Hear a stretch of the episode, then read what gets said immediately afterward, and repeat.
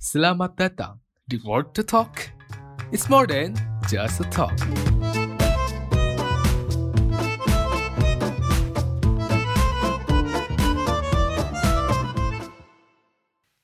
Ya, Oke. Oke, oke, berbeda. Anjing. Sudah. Gak apa-apa. Gak apa-apa. Selalu. Sans. Malam minggu. Malam minggu. Di mana orang-orang ber beri sukaria bersama pasangan. Yap. Kita Atau kalau yang jomblo biasanya mantengin trending Twitter hari ini. Oh, betul sekali karena artis ternama. Wah. Yo, Sudah, sudah, sudah, sudah, sudah. Aduh. sudah sudah Ayo, sudah. Kalau kalau hal kayak gitu cepet ya kotak ya Eh, heran ya saya Yoi. ini. Langsung Memang cepat connect-nya. ngerasa keingin tahuan tuh tinggi langsung stones. Betul, Wah. betul. Gue pengen Stones. tahu itu. Stones. Gue pengen tahu deh. Anjir, Eh. anjir. Giliran masalah kuliah. Ya, bodo Ah. amat ya.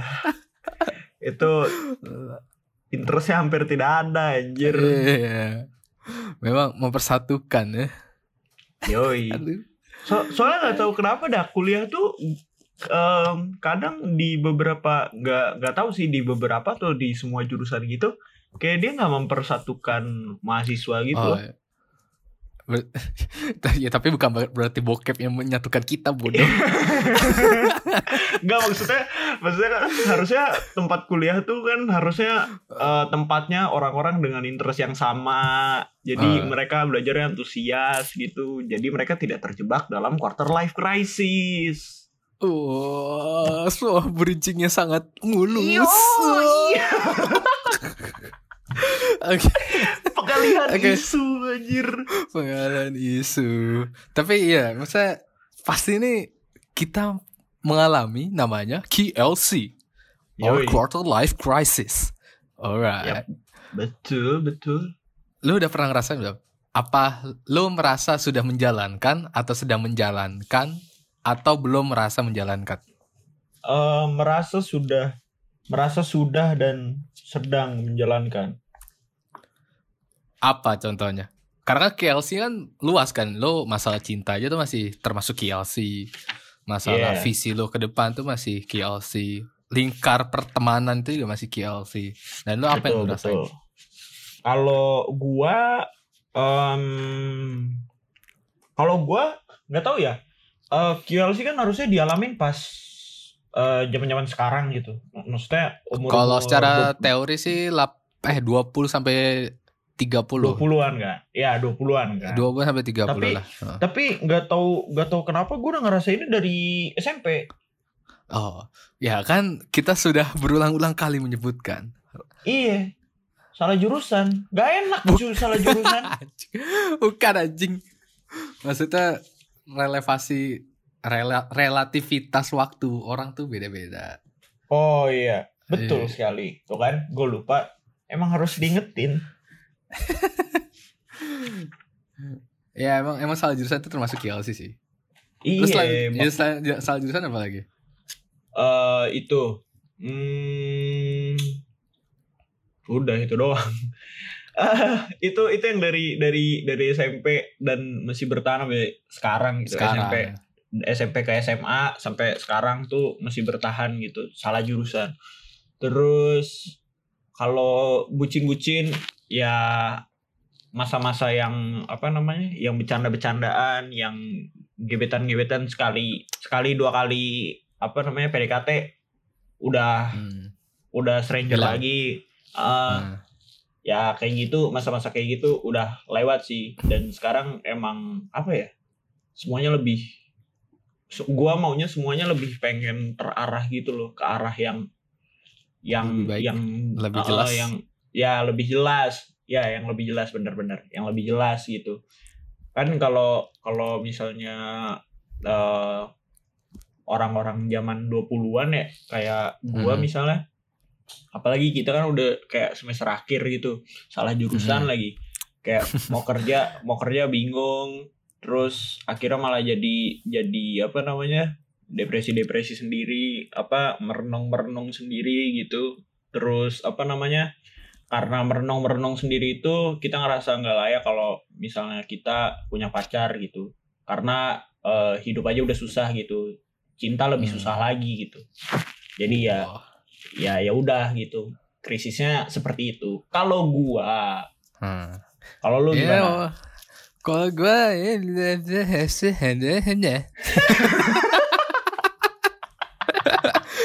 apa ya? Sialan. Karena kita base-nya sama ya, salah jurusan termasuk KLC dan uh, setidaknya kita udah mulai berdamai lah dengan hal itu ya. betul betul Uh, gue mungkin sekarang tuh lebih ke arah gimana cara gue tuh sekarang memposisikan untuk lima tahun atau 10 tahun ke depan gitu loh. oke eh ya sama kayak lu, maksudnya punya masa depan yang lebih jelas, lebih terarah. Karena Hmm. yang gue takut sih, gue di umur 25 gue nggak bisa ngapa-ngapain, sejujurnya.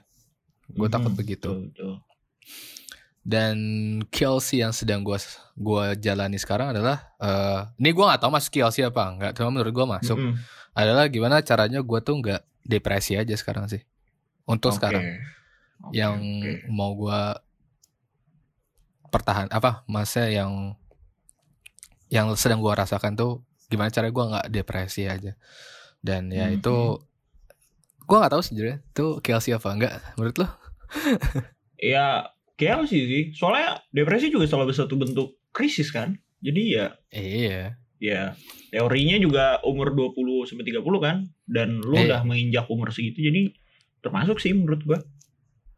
Ya tapi ya ini sih gue sekarang tuh lagi berusaha mengubah mindset. Mindset. Uh, mindset. Mhm. betul, Eh, betul. Maksudnya kayak pasti tuh ada lah ya orang yang umurnya 22 tahun eh, mungkin atau 21 dah kita sama sama umur kita. Cuman Hmm. secara kehidupan mungkin jauh lebih sukses daripada kita, pasti ada. nah, Oke. Kan yang membedakan ada ada dua antar antara ada dua. Yang Hmm. pertama adalah harta, Yoi, tahta. harta. yang yang kedua itu adalah mindset. Oke, oke, oke. Kayak misalkan gini, eh mungkin banyak lah umur yang seumuran sama kita eh, hartanya tuh jauh lebih banyak lah, lebih kaya Hmm, kita. Privilege, privilege. Cuman mindsetnya itu masih ya kanak-kanak kan maksudnya konsumtif. Misalkan Betul. eh, HP baru, eh iPhone Hmm. 12 datang langsung beli. Nah kan nggak perlu banget kan? Mm-mm, betul, betul. Kan ada yang orang kayak gitu. Nah mungkin ada lagi orang yang berpikir kayak dia ada uang untuk beli iPhone 12 tapi dia lebih menggunakan untuk jadi mode usaha. Nah kan lebih gitu. Mhm. Nah gua tuh emang pengen merubah mindset mindset yang kayak gitu. Gua tuh pengen mencoba mindset yang lebih mandiri ke gua. Oke. Betul. Ya mungkin atau kalau lebih keren lagi ya kayak mindset mindset orang Jepang, Jepun, Jepun, Yoi, benar, benar banget coy. iya kan? Ah. Soalnya nggak tahu nggak tahu kenapa ya orang Jepang tuh kayak itu tan. Lu sering gak sih ngeliat ngeliat video-video di YouTube gitu misalnya Apa? kayak Anime, ada anime. orang yang yang Naruto. kerja yang yang kerjanya remeh gitu. Iya. Bukan gua gua nggak nyebut ini remeh sih. Kayak gue nyebut ini eh pekerjaan yang menurut gue mainstream gitu. Kayak misal eh Kecil apa? Bukan. eh, kecil misal juga. orang buka warung. Eh itu. Lu tahu omurice gak? Omurice itu yang telur menyelimuti nasi gak sih? Iya gak sih? Betul, betul. Itu yang jual namanya Motokichi. Kedai kedai Oh, iya. telurnya Moto kedai Kichi. telurnya namanya Kici-Kici. Lucu banget anjir. Oh, gue sering kan nonton di BuzzFeed itu anjir. Iya, di Baswi sama di Testi. Nah, si si Motokichi ini kan kayak kayak lu lu kerja cuma bikin eh nasi goreng gue nggak tahu ya itu susah susah apa enggak. Cuma gue bilangnya cuma karena menurut gue itu mainstream gitu karena banyak yang ngelakuin itu. Kayak lu bikin bikin apa namanya nasi goreng terus telur yang kalau dibuka itu silky dan delicate. Iya. kan kalau kalau kayak gitu kan oh, menurut gua itu kan kayak biasa aja ya. Tapi kalau misalnya orang-orang Jepang ini kayak si Motokichi ini dia dia kayak eh, Excited. seneng gitu loh kayak kayak ba- Hmm. kayak bahagia banget gitu loh gue gue bisa ngelihat kebahagiaan yang dia kasih dari dari senyumnya yang gila, gila ramah banget orangnya kayaknya Ya itu dia 9 tahun gak sih? Apa berapa Hah? puluh tahun anjir? ya Kayak gue iya pernah tau. Ah, ah, ah. dan dia juga udah, udah iya udah setua itu maksud gue maksud gue lu lu melakukan hal itu dari dari lu udah udah beberapa tahun gitu udah udah bertahun-tahun lamanya lu ngelakuin itu dan lu masih dikasih kebahagiaan yang sama wah menurut gue itu berkah banget sih Hmm. Itu tapi karena mungkin dia menyukai pekerjaannya. Iya kan? Nah, bener. Makanya, makanya eh, kemarin gue juga denger apa namanya podcastnya Manda, dia nyinggung soal ikigai gitu kan. Terus kayak gue gue mulai mulai menyimpulkan kalau apa ini ya alasan orang Jepang itu tuh kebanyakan dari yang gue lihat di internet itu kelihatan mereka kayak menghayati banget gitu sama pekerjaannya kayak eh, apa ya pekerjaan yang gue bilang tadi biasa aja gitu tuh bisa berarti banget buat mereka gitu Hmm. secara secara apa namanya materialistis dan filosofistis Wah. apa itu anjir Iya ya, tapi m- bicara soal pekerjaan ya. eh, Hmm. Ini kan kalau tadi kan Kage, eh sorry, yang Motokichi ini kan ibaratnya dia suka banget sama pekerjaan kan. Artinya Mm-mm. ibarat tuh masak itu adalah passion dia. betul betul Ya. Tapi kenyataannya di dunia nyata untuk mencapai eh, pekerjaan yang sesuai passion lu, ya lu harus bertahap dari pekerjaan yang realistis dulu sih, enggak sih? betul betul betul Maksudnya- gue juga ngerasanya kayak gitu Masa misalnya kita nih oh, seorang yang salah jurusan gitu. Yang gue punya passion di media semoga dan lu punya passion di menulis gitu kan. Eh, jadi tuh eh lu misalnya kita nih kan gue yang passionnya di media terus Hmm. lu passionnya di menulis ketika lulus kuliah itu kan nggak Hmm. mungkin kan? Aduh gue pengen kerja di hal-hal berbau media dan lu pengen bekerja di hal-hal yang berbau menulis. Kan nggak mungkin kan? Karena Oke, kita nggak ada pengalaman. Ya betul banget cuy. Dan benar-benar apa ibarat kata tuh eh lo kalau misal gua nih kalau misalnya di Star Wars ternyata ada lowongan kerja menjadi barista aja nih barista ya udah gua ambil. Iya, gue juga sih. Karena gua lebih baik makan mie ayam dari mie ayam terus kerjanya kepaksa daripada gua nggak makan sama sekali tapi kerja sesuai passion. Ya betul coy. Betul betul. Susah sih. Dan kenapa ini kita ya? sama aja Iya. Dan ini ya, mungkin orang-orang nih, eh ini gue mengungkapkan kekesalan gue aja. oke. Oke Jadi gini, menurut lo kerja sesuai passion tuh asik gak? menurut gue asik asik lah Karena karena ya lu kerja lu senang ya lu tidak merasa lu bekerja oh ya, hmm. ya ini mungkin. gue mau gua ngasih tahu pandangan rasanya aja sih. anjir Ya, gue mau ngasih pandangan aja. Eh, Mhm, Jadi kan mhm. gue selama kuliah ini sudah melakukan freelancer kan, di mana gue ada adalah klien gitu. Mhm. Dan gue tuh mulai paham kalimat dari kerja sesuai passion. Oke. Eh, itu sejujurnya tidak sepenuhnya menyenangkan. Karena pasti Oh. sebuah sesuatu itu ada pro dan kontra ya nggak sih? Ada nggak sih lu betul. pasti pro betul. doang kan? Nggak mungkin kan? Pasti di kontranya lah. Nggak nggak asik juga kalau pro doang. Iya kan?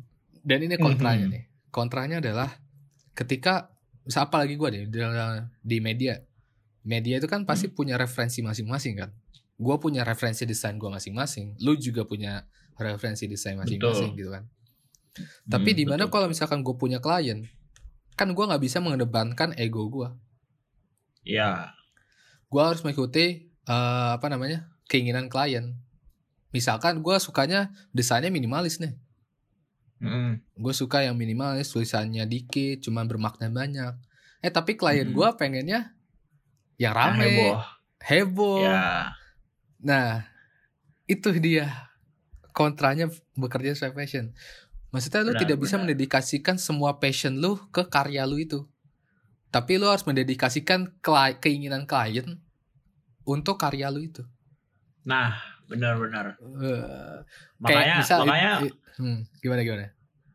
makanya itu apa namanya eh kemarin pas ada eventnya kata kerja di Semarang kan gue dateng terus eh, kebetulan gue eh, ada beberapa penulis buku juga yang diundang ke sana dan gue nanya ke mereka gitu lebih penting mana eh, idealisme menulis atau em, keinginan pasar gitu dan mereka jawab Nah, iya. dua-dua- Heeh. dua- dua-duanya itu penting gitu. Tapi menurut gua Hmm. dua-duanya penting pun tetap harus ada salah satu yang ngalah nih. Mengalah. Kayak Heeh. kayak ah gua gua nggak bisa mikir gimana caranya itu dua-duanya bisa ada gitu loh. Kayak susah kan? Heeh, Dan- kayak ya near near impossible lah. Makanya tolonglah para pendengar ketika ada orang yang bekerja sesuai passion dia, bukan berarti dia bahagia. Mungkin ada Yoi. ada ke kesalahan lah. Pasti ada sih menurut gua nggak mungkin kayak suatu pekerjaan itu pro doang nggak mungkin. Pasti ada kontranya mas itu. Benar benar. Kayak kayak misalkan kontraktor. Kontraktor duitnya gede, tapi nggak tahu Iya. duitnya. Iya. Iya kan?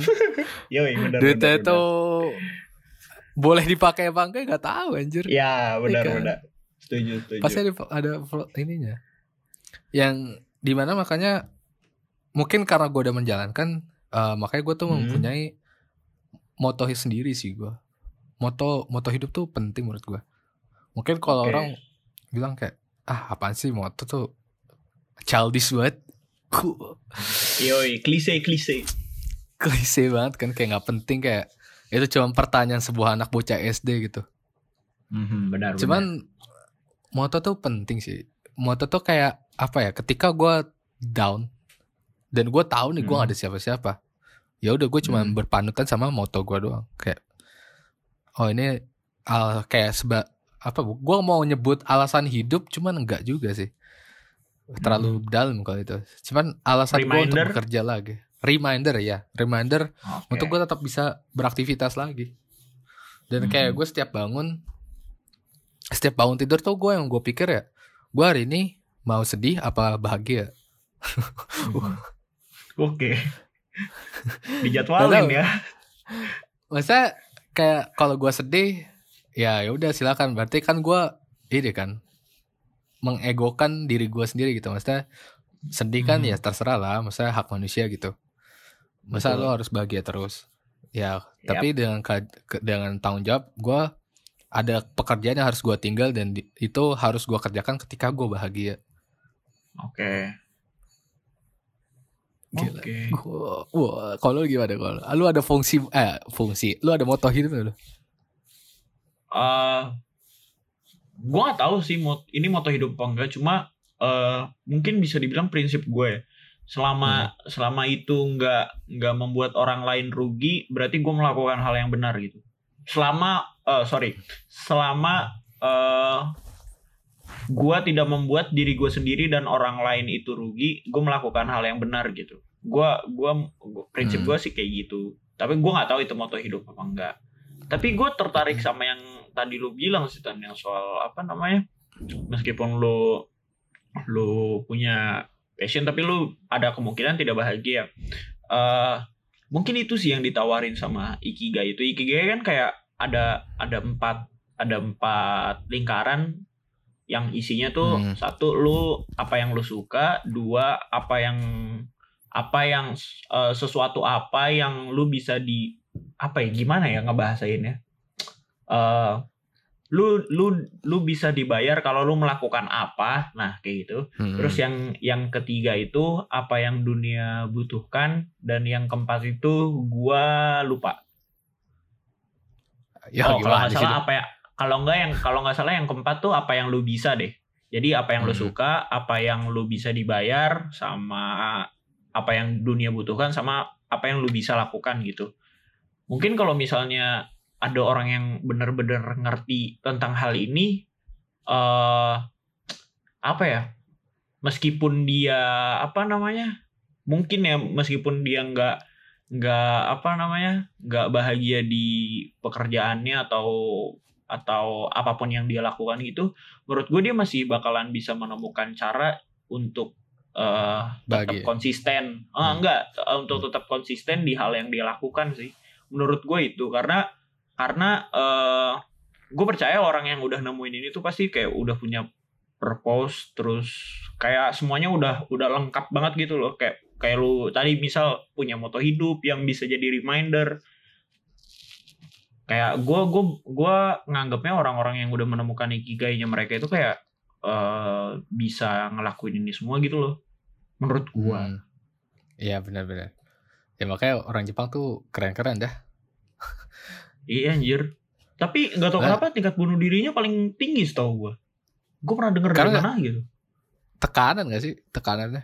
Ya gue nggak tahu sih. Ya, mungkin sih sampai itu gue pernah ngeliat video lagi di YouTube eh, ada ada satu kata kata di Jepang yang mendeskripsikan eh, mati karena kelelahan bekerja Oh iya iya itu anjir tuh serem banget. Hah, kayak waduh iya sih Dia apa keren mendedikasikan sekali. gitu.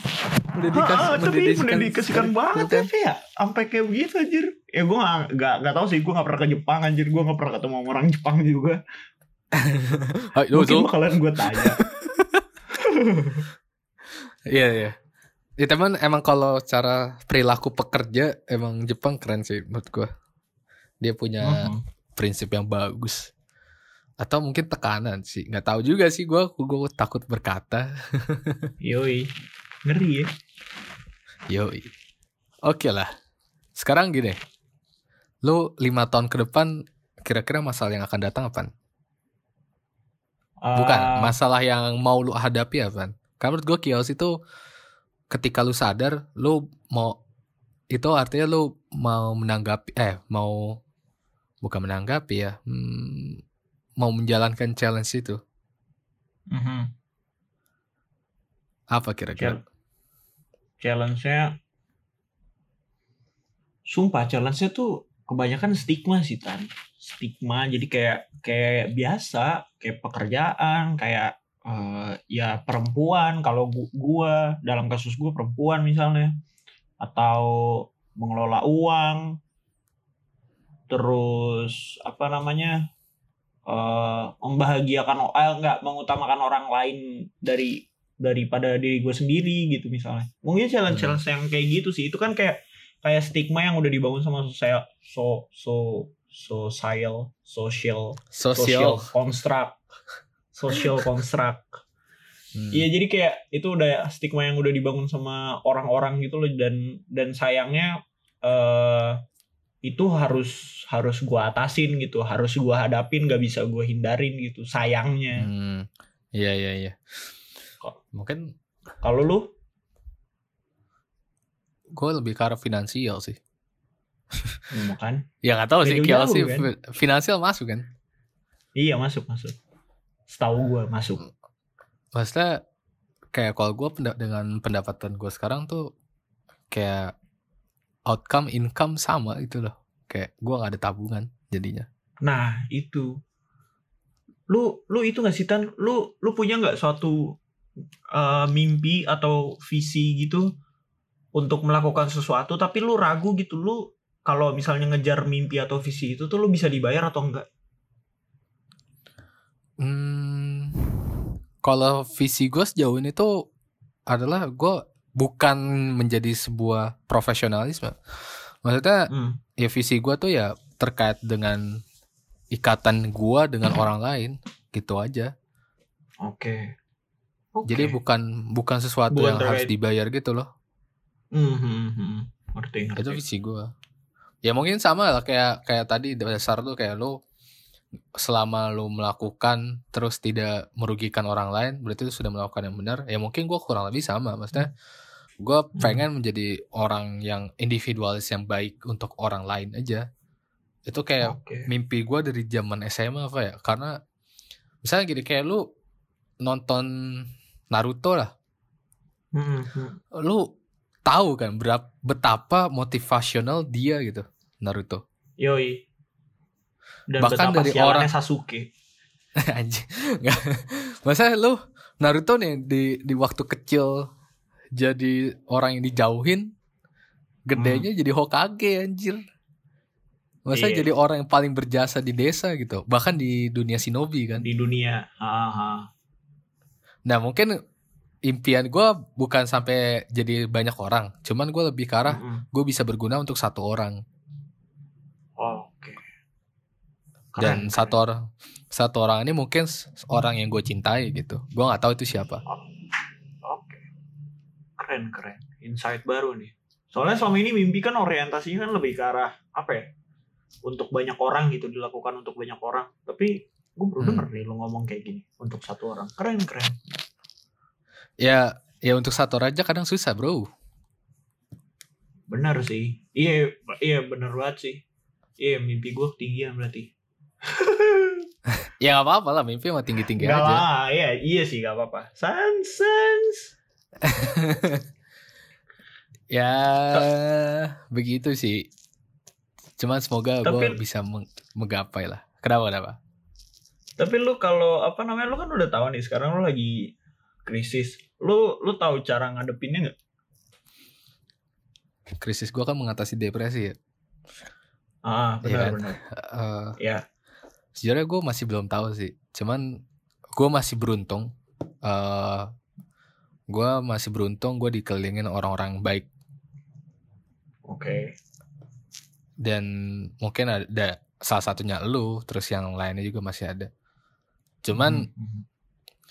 buka apa ya eh kelihatannya tuh emang kayak gue ber, ber berlendotan sama orang kelihatannya ya cuma Hmm. sejujurnya sumpah depresi tuh kayak gue pernah merasakan depresi kayaknya kayaknya pernah merasakan Hmm. depresi kayak gue tuh udah capek banget hidup lah dan gue nggak Hmm. mau nggak mau jatuh ke lubang itu lagi gitu loh Oke. dan dan sekarang untuk mengatasi diri sendiri tuh gue rada susah sebenarnya karena ya itu kemauan gue kadang kan cuman Hmm. yang kadang menyupport gue ya teman-teman gue ini kayak lu terus yang lain-lainnya itu ada dan gue bersyukur banget sih ada mereka ya Oke. Gue mencoba mempercayai mereka mungkin nggak usah harus 10 orang atau banyak orang gue cuman percaya 4 sampai lima orang aja udah cukup gitu. Benar benar. Ya begitu Keren sih juga. kalau gua untuk mengatasi diri Keren. sendiri tapi gua jujur gua belum tahu, jujur gua belum tahu. Tapi gua merasa gua punya temen dan Hmm. mungkin temen gua bisa menyupport gua. Ya begitulah. Keren. ya lu keren. gimana? Gua gua nggak tahu caranya sampai sekarang. Mungkin krisis gue sama kayak lu yang berhubungan dengan apa namanya depresi gitu. Mungkin gue pernah merasakan apa yang lo rasakan mungkin di posisi di eh, depresi itu. eh sama gue juga nggak tahu cara apa namanya cara keluar dari itu gimana kalau kalau gue gue ngerasa masih berada di lubang yang sedang gue gali sendiri gitu. Dan gue nggak tahu Hmm. cara keluar dari situ tuh gimana gitu. Eh gue pernah nulis ini sih di Instagram. Soalnya kalau Uh. kalau kalau gue gue gue tadi sempat mention kan kalau misalnya gue eh berada pada satu lubang yang gue gali sendiri gitu. Terus ada orang nih ada teman-teman yang mendukung gue gitu. Itu tuh kayak rasanya eh gue malah gue dan dia malah kita menggali lubang sama-sama biar kita jatuh jatuh lebih dalam gitu loh. Hmm. dan dan apa namanya? Dan dari situ gue sadar gitu kalau eh kalau sesuatu yang sedang gue tangani sekarang itu itu mungkin hanya bisa bisa apa namanya? Ditolong orang sebisanya doang gitu. Kayak Hmm. maksud gue maksud gue mereka cuma eh apa ya support system yang yang yang oke dampaknya besar. Tapi gue ngelihatnya biasa aja gitu. Gue gue ngelihatnya dampak mereka justru malah kecil Hmm. gitu. Gue ngelihatnya malah Iya, iya. eh gue yang gue yang harus mengusahakan gimana caranya gue bisa keluar dari sini gitu. Tanpa bukan tanpa bantuan mereka maksudnya eh tanpa harus membuat mereka dan gue menggali lubang yang lebih dalam gitu. Itu itu eh berkait sama apa namanya depresi-depresi itu ya kalau misalnya tentang eh, kehidupan kayak krisis yang lain kayak misalnya eh finansial terus apa namanya kayak yang lu bilang tadi gitu lu eh, bekerja sesuai passion tapi lu nggak dibayar atau lu bekerja tidak sesuai passion tapi lu dibayar gitu. Kalau Hmm. kalau itu mungkin gue sudah menemukan jawabannya, tapi eh gue belum melakukannya gitu.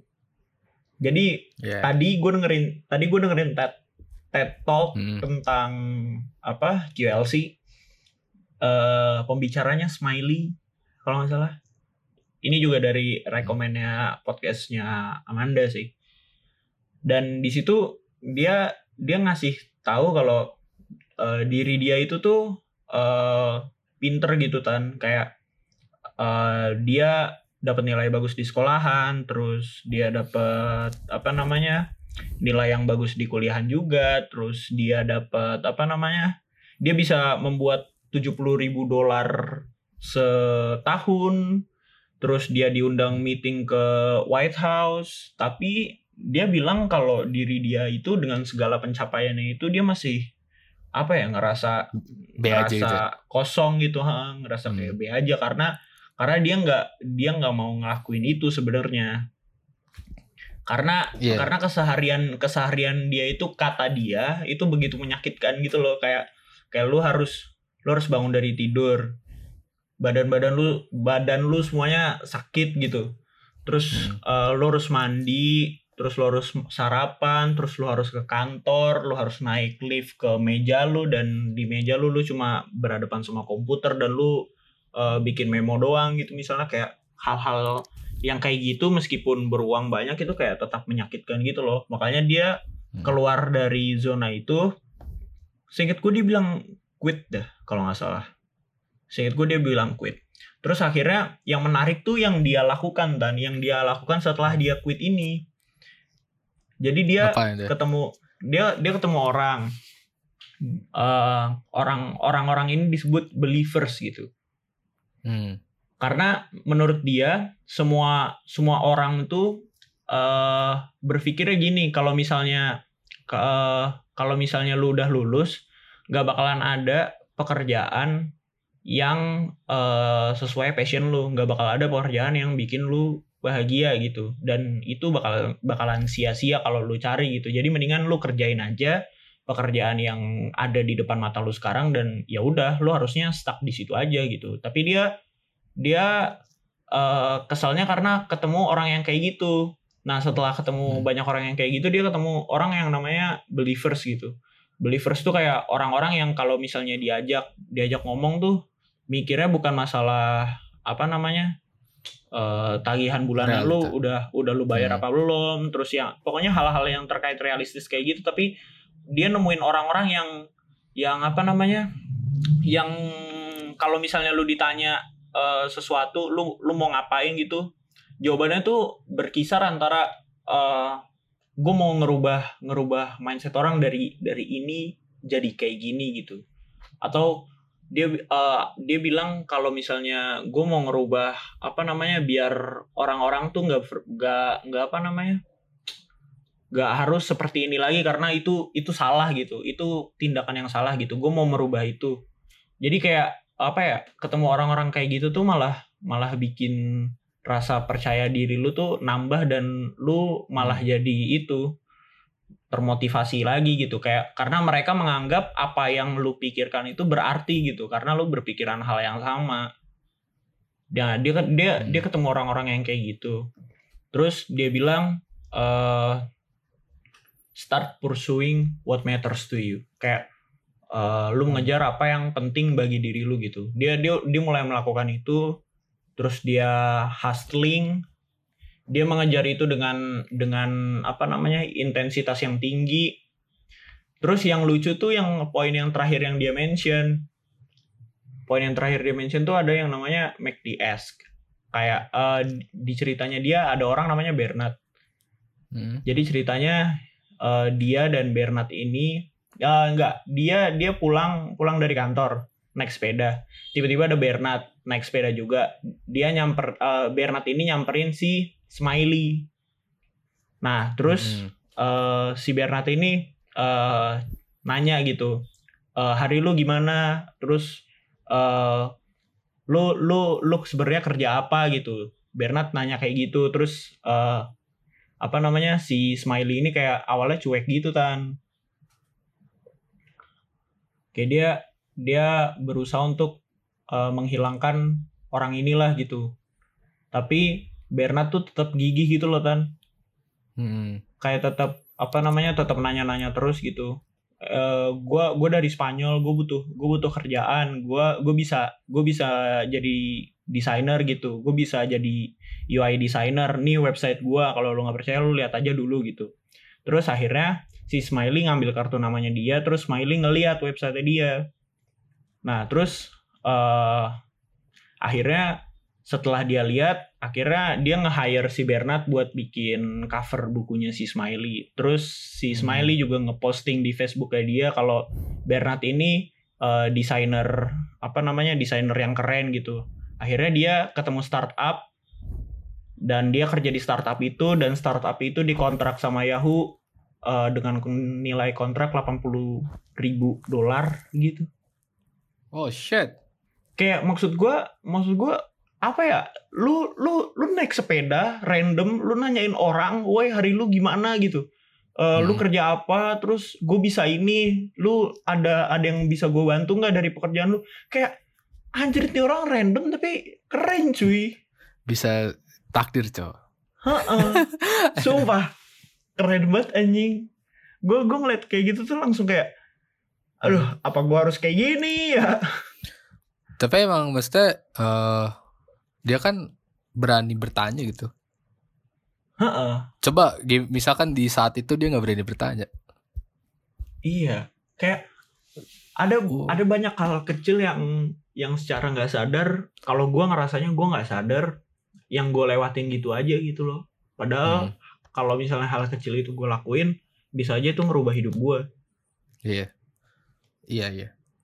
Kayak lu pernah gak sih ketemu ketemu banyak orang baru tapi lu lu diem aja gitu lu nggak ngapa-ngapain. Padahal dari dari situ tuh chance-nya gede banget buat lu ngerubah kehidupan lu sendiri. Iya. Mungkin karena Mungkin- pikiran kita introvert kali ya. Ya, tapi Iya, emang iya. benar sih maksudnya bertemu orang adalah kesempatan baru. Iya cuy. Ya. Gue bayangin dia bisa keluar dari krisis itu coy. Kayak gue mikirnya keren banget sih. Ya, eh, itu mungkin jalannya dia, jalannya kita mah beda-beda mungkin kan. Kayak Iya sih benar. Tapi ya worth to try gak sih? harus sih menurut gua. Kayak lu nyu- ngucapin gimana hari lu ke teman lu emang lu pernah? Gak pernah. Gak pernah gue. Kayak seba- sebatas temen loh, apalagi ke stranger anjir. Dan Iya, gua iya. tertariknya tuh dari cerita Ismail itu ternyata impact dari lingkungan ya gede anjir buat KLC. Iya kan. Kayak tanpa sadar tuh mereka malah eh, mereka malah jadi apa ya? Kayak lu kayak balik lagi deh ke Naruto. Naruto kan kita ngeliat kan gagal mulu ya. Iya. kayak cupu banget anjir bikin kage bunsin aja kagak bisa gitu loh yang lain bisa lima dia dia bisa satu itu juga cupu gitu loh tapi akhir-akhir tuh di Shippuden anjing lu bayangin aja dia keren gitu loh gue gue inget banget Kakashi pernah ngomong ke Naruto eh, ke Obito gini eh yang bikin Naruto beda dari Obito tuh kalau misalnya Naruto jatuh Naruto tuh Ba- bakalan bangkit. tetap nyoba sampai Hmm. orang-orang lain ngelihat itu dan orang-orang lain eh, malah pengen bantuin dia gitu jadi lebih kuat Hmm. kayak anjir iya juga sih keren anjir Iya, ya, emang Naruto tuh terlalu OP anjir. iya cuy sumpah dah Tapi jujur gue gue banyak belajar gue dari nonton Naruto seber. Keren deh. iya Nggak, tolong awal- Naruto awal- jangan mati Naruto, tolong jangan mati tolong. iya anjing Nggak, awalnya kan kita nonton Naruto pas bocah kan eh, gara-gara itu ya apa namanya seru aja gitu nonton kartun Hmm. tapi makin makin dewasa tuh kayak Deep bro, anjir kok Deep. relate anjir deep banget meaningnya cu deep bro. sumpah Tapi emang Dan- sifat yang sifat Naruto yang pengen gue punya itu di mana kalau gue gagal, gue harus coba lagi. iya anjir Atau Mung ketika loyal sama teman itu keren sih anjing Naruto tuh. Mhm. benar benar persisten sih dia Gigi banget anjir. Speaking of lingkungan, fuck. Yup. Speaking of lingkungan, eh gimana lingkungan sekitar lu? Apakah mendukung lu keluar dari QLC atau tidak? Maksudnya salah gua. Apakah menurut lo lingkungan lu toksik apa enggak dah? Toxic gimana nih maksudnya? Ya paham lah maksud gue maksudnya kan ada beberapa circle uh, Hmm. yang mungkin kejarannya adalah lifestyle. Iya kan? Pasti Hmm. ada dong. Ada Kayak ada. setiap nongkrong tuh harus di mall-mall mewah kan. Terus Ya ya. HP-nya harus iPhone dan lain-lain. Apakah Mhm. lingkungan kayak gitu gak? Uh, sejauh ini belum sih. Maksud gua ya lingkungan circle kita kan sama ya. Iya.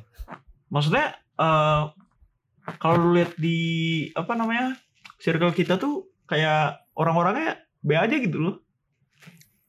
Maksudnya Ta- Nggak- tapi kan nggak- B aja lu bukan, gitu. bera- bukan berarti baik buat lu aja. iya benar. Jujur circle kita buruk buat gua sih. Tapi, Tapi- lu ada counternya. Ada, Ada. ada. Kalau lu lu gimana? Gua- ngerasanya emang gimana? Ya mungkin yang di circle kita itu emang toxic sih, jujur aja. Maksudnya Hmm. kemajuannya itu itu aja gitu. Yoi, Cuman- benar-benar. Cuman gue membalasnya dengan gue memperkecil circle gue sendiri. Maksudnya gue memilih nih orang-orang yang Hmm. gue percaya. Kan yang gue bilang tadi orang-orang yang gue percaya ini adalah orang-orang yang membantu gue keluar dari depresi gue gitu. Tuh. Nah itulah orang-orangnya. Yang apa ya kayak gue tuh sekarang kayak pengen temen gue tuh juga berguna buat gue bukan gue Hmm. berguna untuk mereka. Karena gue takut temen gue ya cuma sebatas temen. Hmm. Padahal temen tuh kan punya fungsi lain gitu banyak. Oke. Entah lu misal minjem duit lah mini- minimal. Nah itu kan fungsi teman bro. Benar-benar. Ar eh, si siapa namanya? Ngomongin temen tuh gue jadi itu ingat Wakabem. Oh, oh, oh, oh. Nah, Gimana? ini nih, ini catatan gue tentang dia. Eh jadi si Aldi itu eh dia dia tahu suatu teori namanya interdependency. Hmm. Interdepend eh, ya kondisi itu eh, interpen interpendensi adalah kondisi di mana lu lu tahu lu mau ke mana dan lu tahu eh, ke mana itu sama siapa gitu Hmm. Iya kayak iya. misal misal dia eh misal dia apa namanya kalau misalnya lomba circle-nya dia ini gitu terus kalau misalnya dia organisasi circle-nya ini kalau misalnya dia apa namanya eh, butuh untuk cerita-cerita circle-nya ini. Kayak menurut gua itu sebuah paham yang keren sih. Kayak eh, justru malah hal-hal yang kayak gitu bisa membantu lu buat keluar dari QLC Paham masa se- sesuai kebutuhan lah ya. Mm-mm, benar-benar Hmm. kayak iya yang kayak gitu tuh malah apa ya bisa bikin kita keluar sih dari QLC Anjay. Aduh, aduh, aduh.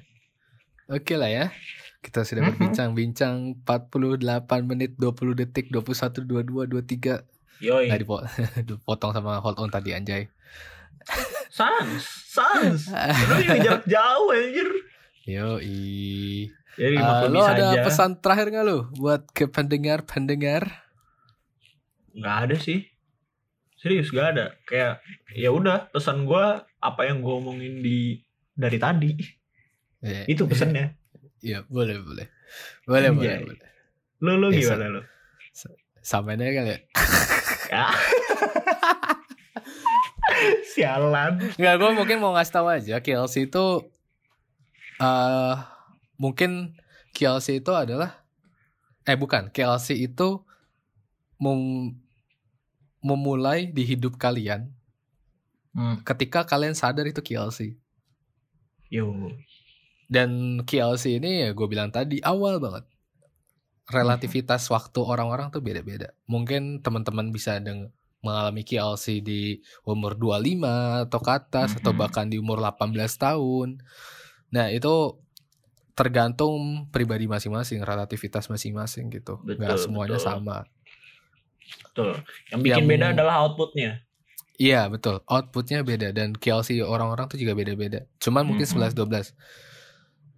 Dan ketika kalian udah umur 21 dan kalian nggak merasa king KLC, menurut gua coba mencari wawasan lebih sih. Mhm, Benar-benar. Masa ketika lu umur 21 lu merasakan gua sangat aman dengan hidup gua, coba Mhm, pikir mindset orang mindset lain gitu. Mhm. Jangan sampai di umur 21 atau 22, 23, 24, 25 lah ya. Lu merasa Mhm. itu baik-baik aja, tolong Oke. save your life lah ya. Yoi. Aji gua Iya, kayak sesuatu- banget anjir. Iya, kayak ta- tapi bener kayak kalau misalnya umur segitu dan lu nggak ada masalah tuh kayak Gak Hmm. mungkin anjir. iya ada sesuatu yang Nggak salah berarti. Sa- Pasti ada sesuatu yang masalah di di, di kehidupan. Mhm. Ya udah, kita tutup saja episode kali ini. Yoi, seperti biasa, Seperti gue juga biasa. mau mengingatkan tidak semua omongan yang kita omongin ini Benar? bisa diambil semuanya. Ya, iya. Ambil yang dibutuhkan, ambil yang sekiranya perlu diambil. Kalau misalnya apa namanya nggak sesuai ya ya udah kita cuma ngomongin apa yang kita pikirin doang. Ya, iya. Anjay. Atau kalau teman-teman mau sharing KLC kalian masing-masing, boleh lah ya DM Instagram Boleh. kita di ID Fatan. gue di roda persegi. Kita tunggu. Sampai jumpa di Yoi. episode selanjutnya. Bye bye. Dadah.